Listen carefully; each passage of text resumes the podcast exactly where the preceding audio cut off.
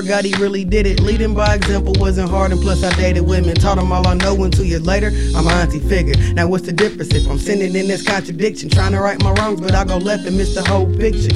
Hazy vision, cause I'm blazing, hanging in the trenches, praying that I make it, yet still living in the same conditions. That's far fetching, double minded, having double standard, double temptation in my face. My kryptonite is damaged. They say if you knew better, you would do better.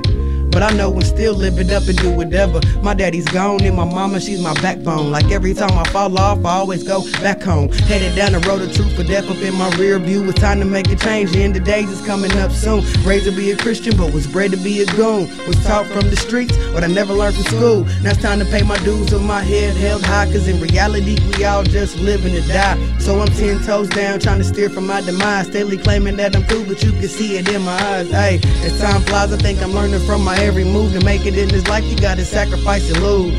That's the truth. If I'm lying, you can stop me now. I'm standing tall, so you can never ever break me down. God got me, you don't. You a lying, he won't. You a faking, he can't. And that's the friend that I want. You non believers, I don't get it. You say he's a fraud. Yet every time you get in trouble, you say, oh my God. Would you die for everybody to have a clean slate or get beaten until we couldn't recognize your face? Now I don't think so. It's time to wake up and look around because the devil's trying to take us. I know I'm not perfect, but tell me who is. You couldn't judge me if you wanted, lead the judging to him. I know I'm going on the whim to get the ignorant to listen. God gave me a word, now it's time to do my mission. I don't get it. Is my pigment such a bad thing? Are we in our last days or a bad dream? This world is contribution so confusing and it's complex. We living just to die, so I'm wondering am I next? Yeah.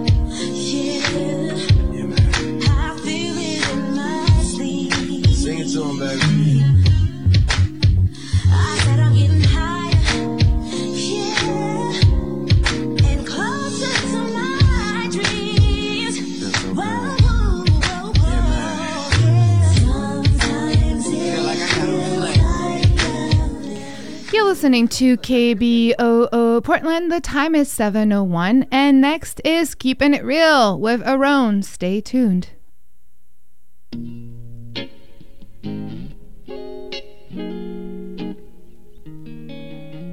KBOO Community Radio is proud to co sponsor Top Dog Underdog, running Friday, November 9th at the Chapel Theater in Milwaukie. Top Dog Underdog tells the story of a sibling rivalry between African American brothers in a turbulent relationship punctuated with dark humor. Their names are Lincoln and Booth. This show has adult content and is not recommended for children. Again, that's Top Dog Underdog running Friday, November 9th at the Chapel Theater, 4107 Southeast Harrison Street in Milwaukie. More information can be found at kboo.fm on the right side of the homepage under Community Events.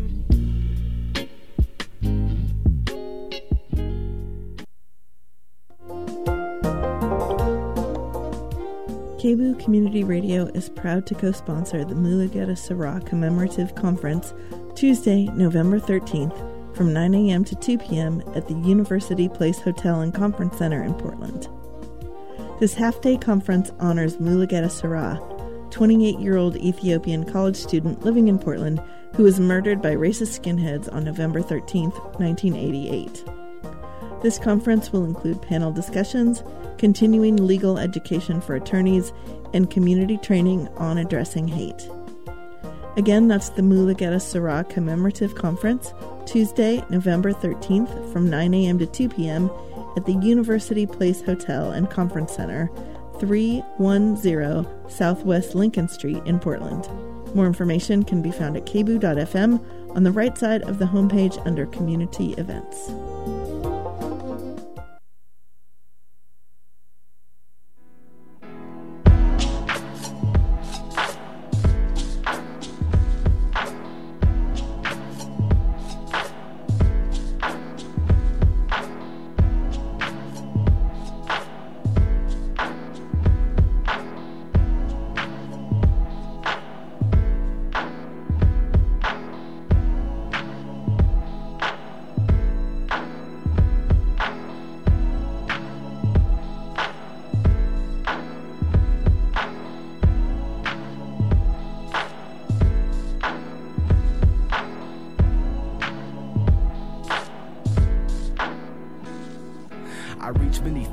Street with each step, walking closer to my final destination of death. When I'm laying to rest, I'm only saving my breath. The northwest fills the lungs, kills the pain in my chest. Take six quarters out of the pocket and drop it in the box. Hop the 48 off to pay homage. It stops often. I jot my observations, watching citizens walking off of the Joe Metropolitan. Proletarians and wayward sons with old Filipino men speaking in their native tongue. And the day has just begun. Greeted by the scent of a bum, smelling something like beer, barf, and dung. A brother in Jabos in the back, all alone, marinating in a pair of half broken headphones, mumbling rhymes. Same time, begin to pen mine, appreciating God's design. Rewind, sister, reminds me of a smile in the back of my memory. Wonder if I see her again, will she remember me? I'm not trying to holler, I swear. I'm just weary of the way we hop a ride and just sit there and stare. Prepare for my nine o'clock work meeting. A couple pale folks slide right by with no. Yo, Portland, what's going on? We're back with another episode of Keeping It Real. Shout out to Nick Deasy. He's not present with us. He's been busy lately, but still got love for you, young Deasy. And you know, you still got a space here. Um, other than that, I have a couple of important guests today. One is on the way. However, the other, none other than my brother, Ill Will. Thank you. What's going on, man? Welcome to the family. Man, I really appreciate it. How you doing, man? What's going on? What's new? It's been a while. Man, um I've been I just been back in Portland for about 6 months. I uh-huh. finished a masters of teaching English program in New York at Columbia. Okay. And so I got some different experiences there that I can relate to my experiences working here in, in Portland in the North Portland community.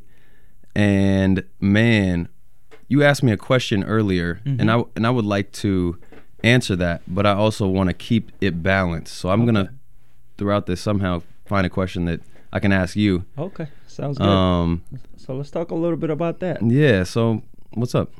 So, you know, uh, this is not your first time here, right? And last time you came here, we talked a lot about gentrification.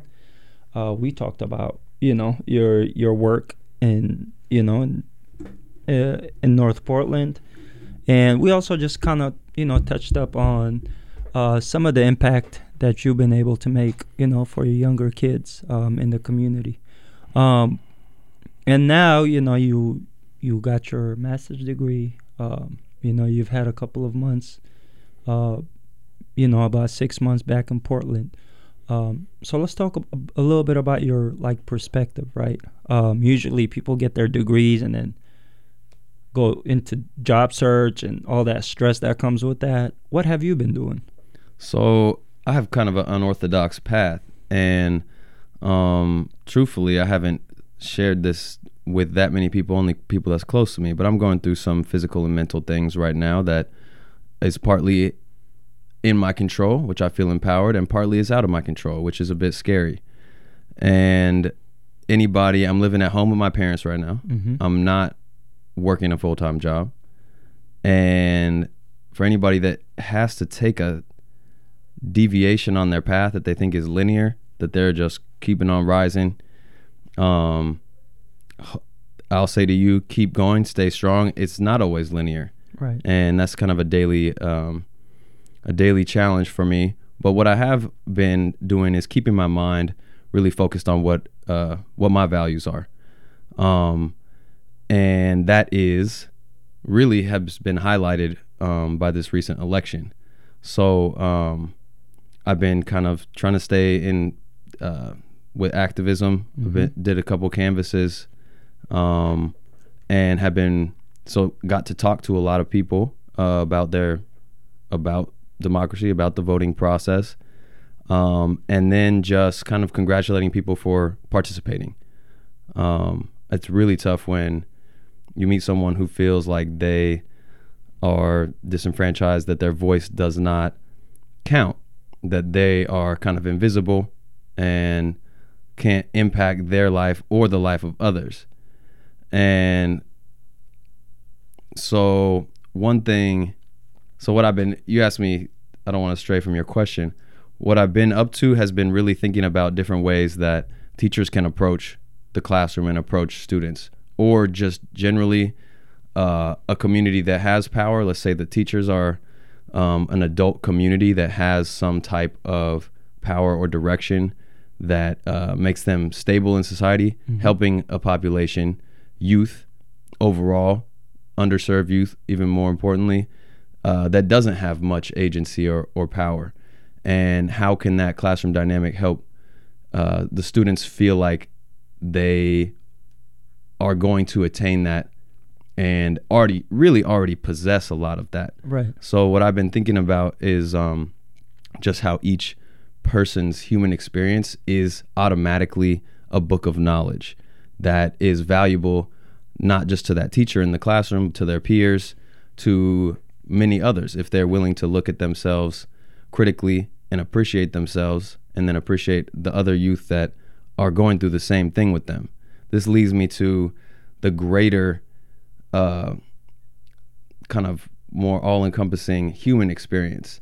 If you can see that someone else has gone through something that's even remotely similar to you, that is uh, that's a connection, and I think that that's worth fighting for.